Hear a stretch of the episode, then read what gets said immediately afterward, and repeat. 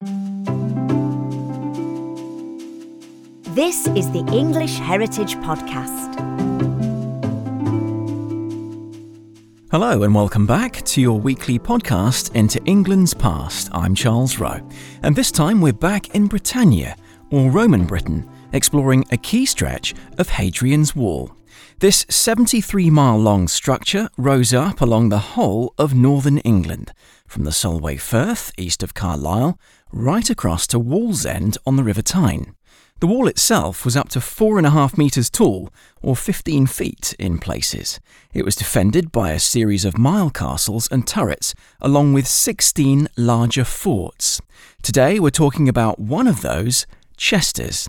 And my two guests are I'm Frances McIntosh and I'm a collections curator for English Heritage. I cover Hadrian's Wall in the northeast, so I look after all the small objects and things that you see in museums that tell us about what was happening in the buildings you visit out on site. Hello, my name's Andrew Roberts and I'm a properties historian. My job is to help to research and present English Heritage's collection of Roman sites to help Frances and others to put the museums together and to interpret the archaeology on site.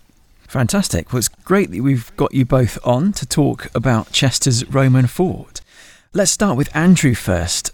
Where on Hadrian's Wall is Chesters and what was its role? Chesters is the sixth fort along from the eastern end of Hadrian's Wall. It's about 40 kilometres away from the start of Hadrian's Wall in Wallsend in Newcastle. And forts such as Chesters were positioned at important points along the wall in order to house garrisons of either around 500 or around 1,000 soldiers. And these garrisons had a role in patrolling and defending the wall for almost 300 years. Can you describe the area's topography? Because I understand there's a river nearby, which might be a strategic thing. Yes, so the fort itself is about five and three quarter acres. It's one of the largest forts along the wall, and it sits in a river valley on the western edge of a band of comparatively gentle rolling, quite agriculturally fertile land that stretches 50 or so kilometres from the eastern coast of Britain.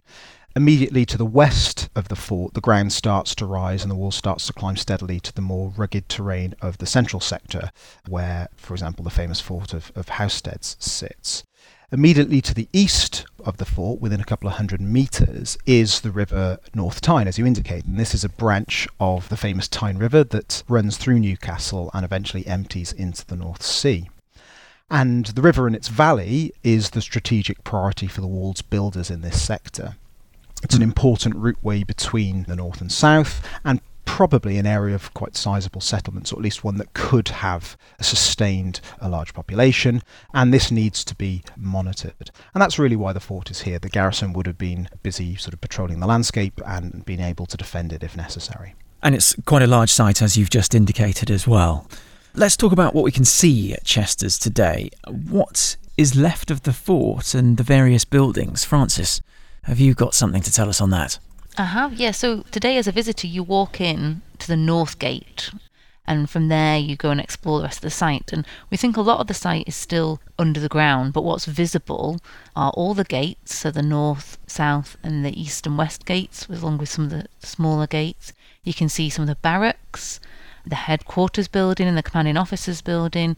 And also the bathhouse outside of the fort. So there's quite a lot of parts of the fort visible, but also quite a lot still under the ground percentage wise, would you be able to say how much is visible and how much isn't? Maybe 20% of the internal buildings have been exposed for visitors to see, so lots of space for your imagination to run wild and think about all the other buildings and how busy that fort would have been, as opposed to today, it's a lovely, tranquil setting. So that's quite surprising, really, that there's actually all this other stuff which is still sort of almost lying in wait. Who do we have to thank for this work to unearth Chesters? Who did the work?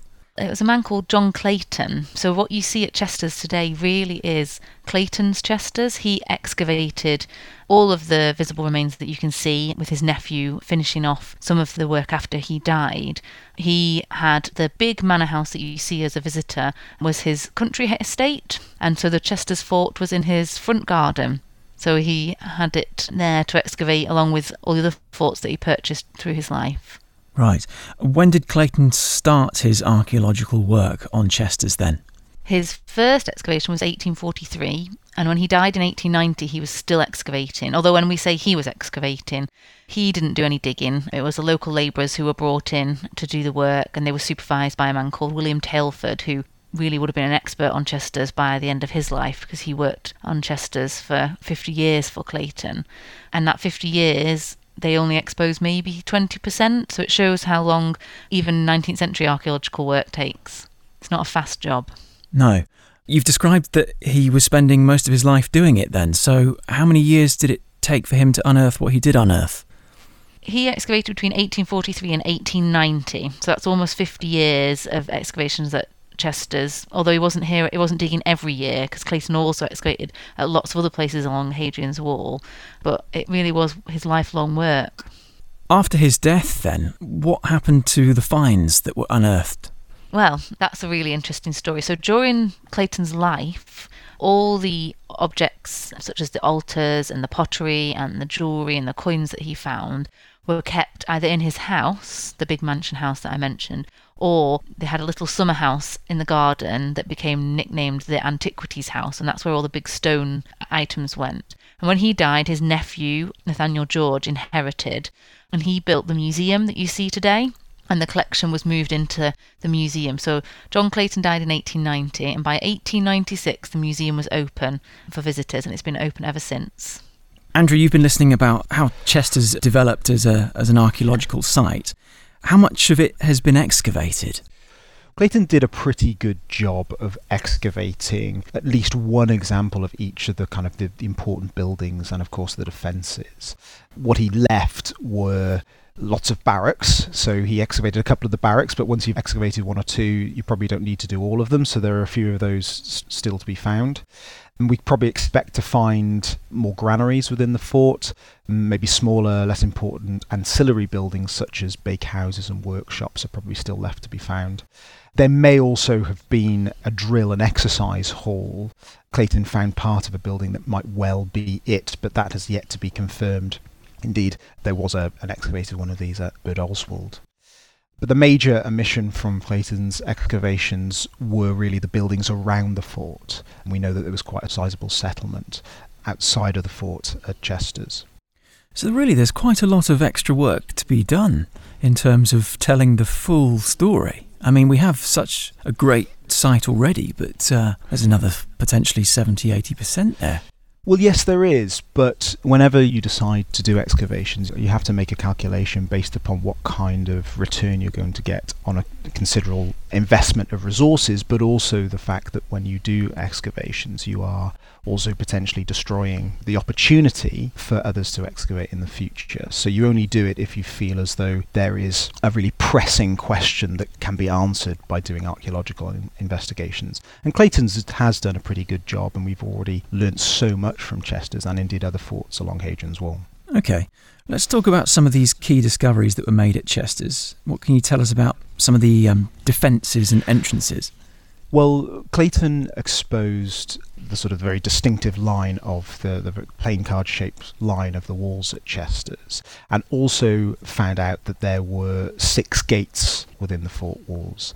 Now, gates are not necessarily the most interesting or striking of features, but they give us great insight through their positioning and format to the purpose of the fort and indeed the purpose of the wall.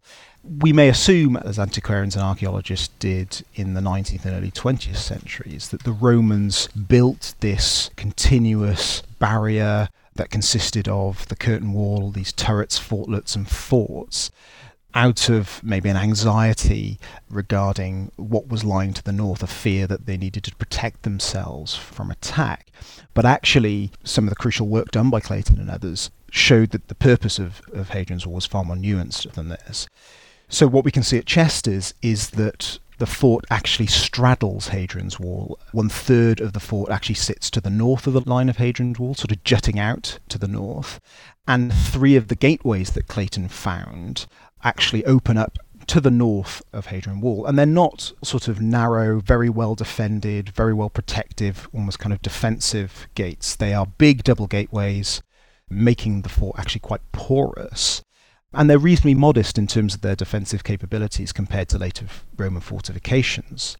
And this suggests that while Chesters could certainly have been defended against attack, the builders seem to be far more concerned with getting in and out maybe quickly in order to send people out on patrol, maybe trying to confront the enemy in the field to the north if there if there was a threat to the wall, or indeed maybe using these gates as a way of facilitating access to and from the empire. So this leads us into sort of reflecting that Hadrian's Wall was not necessarily this kind of defensive barrier, but maybe it was a way of mediating access to the province.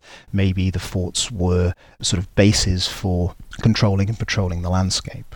Yes, that seems to come across when you said that they sort of have a- access to the north side. That's um, quite interesting, I think. Yes, and we shouldn't we should be under no illusions about the Romans sort of cowering behind Hadrian's wall. We know not just from examining the wall itself, but from our knowledge of Roman archaeology to the north of the wall that the Romans were quite happily operating in the landscape. So you can imagine people passing north from Chesters heading out to some of the outposts to the north of Hadrian's wall. There was also this bridge over the North Tyne as well. What's left of that today?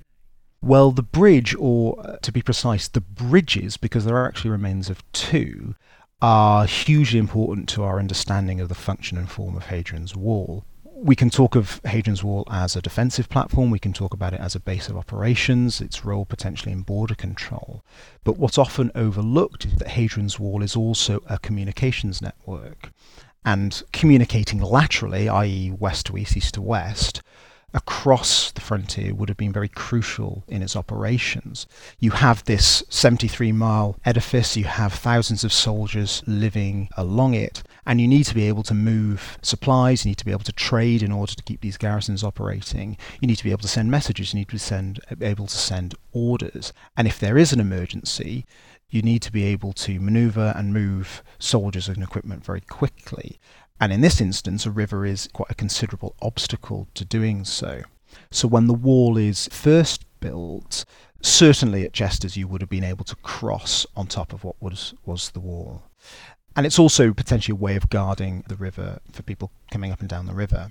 Yes. And then Sorry, carry on. I was going to say that when you watch war films or something, it's always very important to take the bridges, isn't it?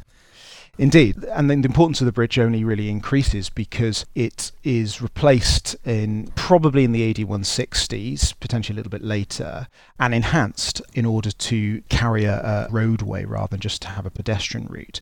And at this point in the history of Hadrian's Wall, there is a military way that runs to the south in parallel with the wall. And so this second bridge allows more heavy traffic in order to progress east and west along the wall. So today, what we can see is the remains of mainly of this second bridge. Thanks to the movement of the river, which has left it sort of marooned, we can see the base of what we call an abutment, uh, an enormous masonry platform that would have anchored the bridge to the bank and absorbed the lateral pressure of the span of the bridge. But there's also other little bits and pieces as well. There's the basis of a watchtower, which would have protected the bridge, a short section of the curtain wall itself, and evidence that the bridge in its original form would have been sort of highly decorated so that not only was it a very functional piece of hardware, but also it was meant to impress as well. Can the casual visitor spot this bridge quite obviously? It's just across the river from Chesters. You can see it from the Chesters side of the river, or else you can go around and you can you can walk right up to it. And it's pretty obvious where it is. It's a pretty strikingly large and impressive monument, and it must have been a very impressive bridge in its day. That's fantastic. And it's amazing what the passage of time can do to the landscape as well, leaving these things sort of on their own like an island in a field where it was once water. The bridge has been marooned but other remains have been buried, and it's all to do with soil movement and change over time. It really makes you realise it was 1600 years ago that you know these things were last occupied. Also, Frances, how far away are these bridges from the edge of the complex or, or the centre of the fort? How would you describe the distance? The edge of the river, um, where you can look over the river and see the bridge abutment, it's about 75 metres out of the east gate of the fort. If you want to walk and see the bridge abutment, you have to leave the site of Chesters and walk along the modern road to get there, and that's maybe two miles in total to visit that site. But you can see it nicely from a platform on the site at Chesters, just outside the East Gate. We've been talking about the river, of course, and uh, perhaps it might have been somewhere where they might have bathed in the summer. But there's also a bathhouse discovered, and we all know the Romans were big bathers.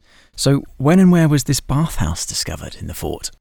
So the bathhouse is also just outside the east gate um, of the fort on the way down to the river, and it was discovered by accident by Clayton. In the um, 1870s, they were putting drainage in. So as you leave the east gate, you'll notice you walk downhill towards the river, and the site where the fort is has real problems with waterlogging, and visitors will often see that today. That patches of the site can be a bit boggy and um, the Victorian excavators were wanting to clear the site, so they were putting some drains in outside of the fort, and they came across the top walls of the bathhouse and excavated down. And some of the walls are standing almost two meters high, so it was a real discovery and um, caused real excitement at the time and even today. How significant was it to have found this bathhouse then, albeit accidentally? Well, as Frances indicated, it caused quite a sensation at the time, and it's quite easy to see why because of the way that the topography worked, the bathhouse was and still stands to, to quite a great height, making it not only one of the best preserved bathhouses in Roman Britain, but one of the best preserved buildings in Roman Britain. Uh, it's a personal personal favourite of mine. So, because it stands to overhead height in places, you get a real sense of the space. You get a real sense of what each of the rooms would have been like, their function, and thus the sort of whole process of Roman bathing. So, if we kind of begin with talking about the Apodyterium, the changing hall, we can see in that space benches where the bathers would have sat. There are niches there, and depending upon your interpretation, they're either for putting your clothes in or for statues of the gods.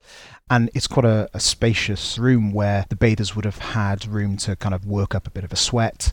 Um, the Romans liked to play ball games, they loved to wrestle, they liked to lift weights or just socialize. And then, so after being in that space for a little time, you, the bathers would have progressed to a small little lobby. At this point, they would have had a choice of route through the baths. They can either go one direction and go into a very dry, hot room called a sudatorium, which is very much like a modern sauna, or go in a different direction and go through a whole series of rooms which would have been set at different temperatures. So, starting with a cold room, then a, a, warm room, and then a very hot, steamy room. And we can see at Chesters how these rooms would have worked because we can see evidence of, of a Roman hypocaust. So, that's a raised heating system that works by pumping hot air through a furnace underneath raised floors and we can see evidence of that. We can see evidence of a fountain in the hot room, and we can also see evidence of a hot bath as well.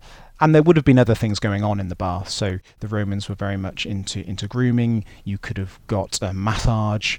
You would have potentially had slaves to help you to cleanse your body. The Romans used to oil up using, say, special oils that they brought with them. Then they would have scraped the dirt and, and grime off with a curved metal tool called a strigil. And then once you've done all of that, you go back to the cold room for a cold plunge to cool off and to refresh the body. And to close the pores, I suppose, as well. Indeed, to close the pores, yes. maybe, maybe also for a splash about in the river if, if they fancied it. Well, yes, of course. So that's an amazing amount of sophistication there in that bathhouse. So I can understand how significant that was to have discovered as well. Let's move on to the Principia. What was that, for people who don't know, and who occupied it, Andrew? Well, the Fort's Principia stood at the very centre of the fort at the intersection of its two major roads. It's the most important building in the fort. Its basic function is as the command and administrative centre, but it's also a religious centre as well. It's really the kind of the heart of the garrison. And its format is, is very important. Each regiment thought of their forts as essentially a town in themselves, like any other Roman town. And since all Roman towns have a forum, the Principia essentially serves that function for the soldiers. It's divided into three sections, which can be very clearly seen on site today. The first of these is an open space, like that you'd expect to find in a Roman forum. It's a, essentially a courtyard where people could maybe mingle. Maybe there were notices for the soldiers to read, and a well for to provide water for conducting religious ceremonies. Beyond that, there was an even more important space. And today you can see the base of very large piers that would have held up the roof of what once would have been a large basilica. So, think in terms of format and scale, uh, sort of a parish church, the nave of a parish church. And the roof of this building would have towered over the fort and been visible for miles around. And within that, there's evidence that tells us what this would have been used for. There's the remains of a large masonry platform known as a tribunal, from which the commanding officer of the garrison would have dispensed orders, dispensed justice, and conducted religious ceremonies on behalf of the garrison. And then at the very rear of the building, there were three rooms two of which were probably for administration. The Roman army ran on bureaucracy and paperwork. And the third was the most sacred and revered space in the fort. This was the shrine, or the, the aedes, as, as the Romans called it. And here in the aedes, under close guard, were the standards of the unit. These were carried by the soldiers in battle and were venerated as sacred objects. Losing them in battle meant disgrace for the garrison. You've described another very sophisticated building, obviously based on lots of other evidence that we know about, and the Roman culture really coming to life here and, and, and some colour really coming through those sort of stone walls as we would see them today lying quite flat into the landscape. Frances, you know a bit more about how and when the Principia was discovered. Tell us a bit about that. Yeah, that's right. So we know in particular about the discovery of the strong room. So that's the underground room below the aedes that Andrew was just describing, where the standards were kept.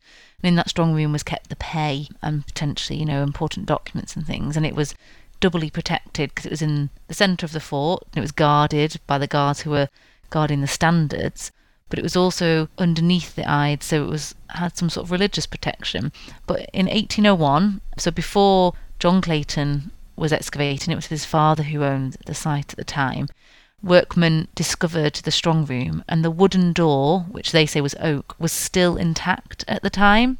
Wow. And they opened the door and were very excited because there'd been rumours about possible treasure underground at Chesters, and they were extremely disappointed to find only a few silver coins in there. And we have a letter from one of John Clayton's sisters, Bridget, to their maternal grandmother, describing the excitement it was found and someone was sent up to the house and everyone ran down in the snow to see this um, discovery. But unfortunately there was no um, treasure chest in there and um, the wooden door disintegrated fairly soon after exposure to the air which you know we would, would expect. However we do have still and visitors can go into the only intact strong room that you can go in and you're standing within a complete Roman structure with the roof above your head. It's really quite impressive, that preservation. Right. So when they discovered this Principia in 1801 with the door more or less intact, albeit for a short time, would they have been quite far underground where they dug? Yes. The start of the steps down into the strong room are at what is our ground level now but that's maybe 50 to 70 centimetres below what was the ground level in the 19th century. And then you go down the steps, and the room is about from the floor to the arched roof, it's about two metres. Mm. So to get down the steps, so they've dug a fair way. Right, that is fascinating. Yeah. H- how does this Principia compare with the other ones along Hadrian's Wall? Well, it's one of the larger ones compared to some of the other forts along the wall. The reason for that, I think um, Andrew's going to explain later. Now, as um, Frances has sort of intimated, Chesters didn't just house Roman soldiers, it was a cavalry base as well. When did we find that out, Andrew? And why was it important to have cavalry at Chesters? It's because of what we talked about at the very beginning, because of the particular characteristics of the landscape. You have low lying, very easily accessible landscape. You have the river, which is a strategic priority, and you have the bridge, which needs to be protected. And the cavalry would be perfect for operating here. They would be able to move quickly, patrol long distances, and respond quickly and efficiently to any threats. The reason why we know that there were cavalry here is because of the inscriptions, so the carving into stones, that Clayton and others found at the site. So the Romans loved to put their names on things, they put their names on their buildings, they put their names on religious altars, they put their names on statues, and these inscriptions give us a lot of information about who created buildings, who lived in the buildings, when we don't happen to have a lot of the day to day records that haven't survived because they were written on perishable materials. Mm. So there are a couple of particular inscriptions that we have that record the names of units stationed at Chesters. We have one that records a unit called the Ala Augusta ob Virtutem Appellata, and we have another which records the unit known as the Ala Secunda Asturum. Now, the term Ala, which is ALA, means wing in Latin, Mhm. and this is what the Romans used to describe a cavalry unit. And Right. so we know that for most of its lifespan, certainly at the very beginning of Chesters and in the final two centuries, Chesters was a cavalry garrison. How many cavalrymen would we have had stationed there?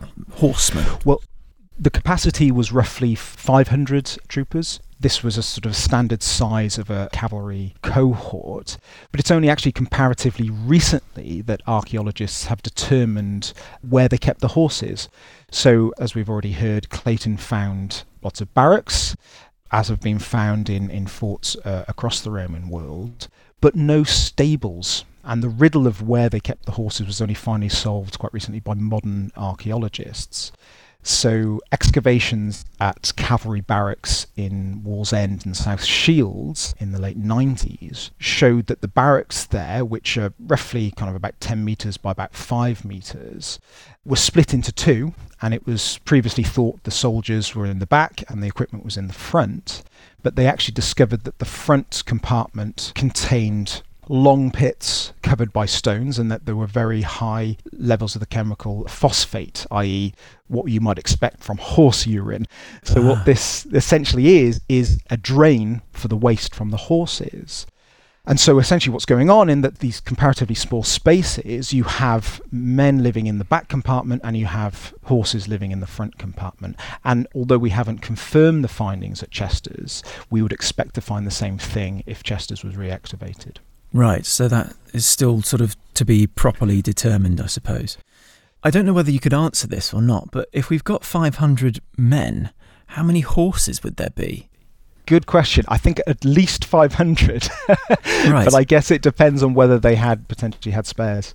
Well, I was thinking that perhaps they might sort of have fewer horses and more men sort of rotating shifts. Do you have a thought on that, Frances?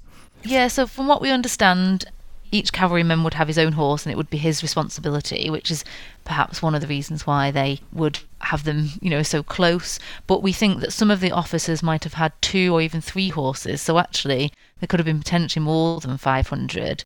But they would have also had to have had a good supply for any replacements. But no, as a cavalryman, you would have your own horse because you are always mounted. So it's different to, say, some of the officers in infantry units might have horses for occasional use or for scouting duties. But no, each cavalryman would have his own horse. That's fascinating. So tell me a bit more about this cavalryman job. Was it a high status thing? If you were a cavalryman, you were higher status than an infantryman in the Roman army. You were paid more. However, these cavalrymen were auxiliary soldiers, so not legionary soldiers. So there's, there's they're already one level down from the legionaries, who are the citizen soldiers. But no, being a cavalryman was a step up from infantry, and they were seen as having more training. So yeah, it's all all the hierarchy in the army, isn't it? Let's talk about that aspect of the Roman citizen versus the cavalryman and where they would have come from. Andrew, you know a bit more about this. Can you tell us a bit more about where a cavalryman would come from in the empire? Well, the stereotype is that a Roman soldier was from Italy, but by the time of the construction operation of the wall, this hasn't been the case for centuries. The Roman army has long recruited from across the Roman Empire, to put it bluntly, often recruiting from peoples that it has conquered. And it was very good at incorporating the specialist skills that it didn't necessarily already have within the empire, and horsemanship was one of these. So the regiment that had the longest stay at Chesters and would have occupied most of the buildings that you see on site today was the 2nd Asturian Cavalry Regiment.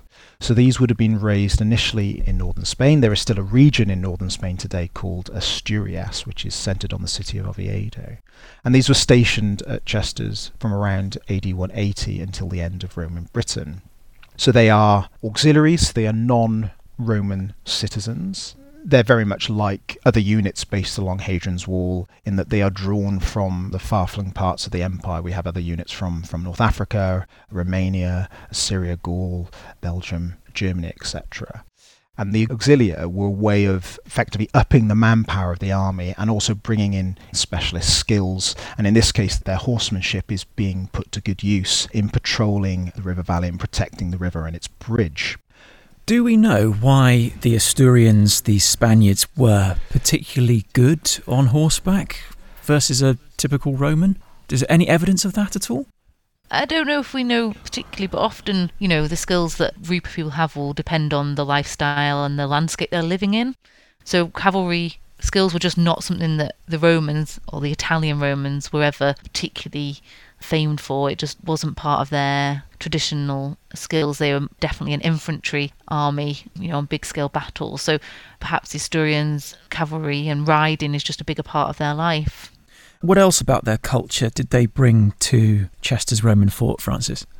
Well, so cavalrymen they're paid a little bit more than infantrymen, but also they've got more opportunity to express themselves. So soldiers, even infantry soldiers, would be able to have their own fittings on belts and maybe different brooches or strap ends that could express some of their personal tastes and identities. But the cavalryman has got the horse harness as well as his own belts and fittings to decorate. So although we can't identify, you know, Asturian or Spanish culture, we can see lots of cavalry decorations and harness decorations that the soldiers chose to put onto their harness to make themselves look a bit more impressive and give them some individual style. Okay, what are the sort of finds that describe what you're telling us there about these harnesses? How, how do we know that they exist? So we've got um, one of my favourite objects is a large copper alloy mount with enamel decoration that we call millefiori, which is thousand flowers, and it's so it's glass rods put together into a pattern and then stretched and stretched and stretched until it's tiny and chopped into pieces and then set into in this case a large circular mount that would have gone onto harness but we also have lovely belt fittings. So we've got one that's open work with silver that's part of a motif it says the half we have is Uter, V T E R, and it's part of a pair that would have said Uter Felix, use happily. So we've got some beautiful pieces of kind of decorative metalwork, you know, that they spent their money on. But the leather doesn't survive, I presume. So not at Chesters. We do have occasionally have leather surviving, but not much. We think if we could go into some of the deeper levels where there's waterlogging, as we know, there is waterlogging from both the 19th and the early 20th century excavation reports, and the fact they were building that drain, which is how they discovered the bathhouse, then maybe we might have had leather surviving. In Egypt, when the conditions are very dry, you might get leather surviving, or Vindolanda, which is a fort just along along the road a little bit further along Hadrian's Wall when they do get leather surviving and they've had some finds with beads and studs on the harness that we can see equally in um, Germany a site called Kalkriese which is a battlefield site, they've had leather fitting surviving with some of the metal work on. So it's from little fragments of and pictures from the past that we can see where these fittings would have gone. And you described Vindolanda there as uh, one of the places, and of course they survive as tablets in the form of letters, um, which uh, Andrew and I have covered in a previous episode, which which Yeah. is also really fascinating about Roman life and how they communicated with each other. You've mentioned your favourites there, the, these harnesses, Frances. Andrew, do you have any Yeah. um, favourite finds? I really like, for example, the religious stonework that we have. There's statues, there's altars, or fragments of, of statues and altars and things. And I like the fact that there's such a wide range of different gods from across the Roman pantheon represented. So we have traditional Roman gods such as Jupiter and Juno, and then gods that were assimilated from other cultures and brought over by the soldiers, such as the Persian god Mithras. And then there are gods that were either possibly indigenous or at least preferred and thrived in the area, such as the water goddess Coventina. And I really like the way that the Romans kind of incorporate all of these different gods within their belief system. It really shows that the community was a melting pot and that Hadrian's Wall was quite a culturally dynamic place. Yes, and we talked about that on our previous episode together as well. So, where can we see John Clayton's collections today? Well, we have still the museum that opened in 1896, that John Clayton's nephew opened, and visitors can come and see not just the material from Chesters, but the Clayton collection. So we the museum is called the Clayton Museum because John Clayton didn't just own Chesters. By the time he died in 1890, he owned five forts and about 20 miles of Hadrian's Wall, a real huge swathe. And there was excavations at lots of his sites, and so you'll find Andrew mentioned Mithras. So we have some material from Housesteads from the Mithraic temple there, Coventina's Well, which is a temple or a votive well from outside Carrawburgh Fort that you can go and visit, and you can see the Mithraic temple there also. So material from all of his sites in a really atmospheric museum, I think. It's still got a very Victorian feel, although we've updated the interpretation and we've updated the cases so that they the objects are a little bit happier in there they're not deteriorating and so you can see really and learn a bit about you know clayton and his story and his excavations across that 50 year period Okay, so new signs and all that sort of thing, which is always helpful for the modern visitor. What sets Chesters apart then, finally, from the other Roman forts of Hadrian's Wall? Oh, it's tricky, isn't it? Chesters is very close to my heart. I would say if I had to pick one thing, it would be the bathhouse. Because where else on the wall can you go and stand and have walls that are higher than your head and see all the different features of the hot and the cold baths that are basically like our spas today? What about you, Andrew? What makes Chesters Roman fort different for you? Well, I think it's that dual inheritance, the kind of the antiquarian aspect, that Victorian story, the story of, of John Clayton on, on the one hand, gives it this kind of quite quirky charm. You've got the museum itself, you've got the backdrop of Chesters house, you've got that really beautiful bucolic setting, and then that's juxtaposed with the sense that this was a place where real people lived 1800 years ago. And if I can just copy Frances, because the bathhouse is also my favourite, my favourite place on the wall is walking down to the bathhouse on a summer's day, looking at the river and, and feeling like I'm a I'm a Roman cavalryman looking forward to enjoying a touch of luxury and relaxation in such a, a beautiful spot.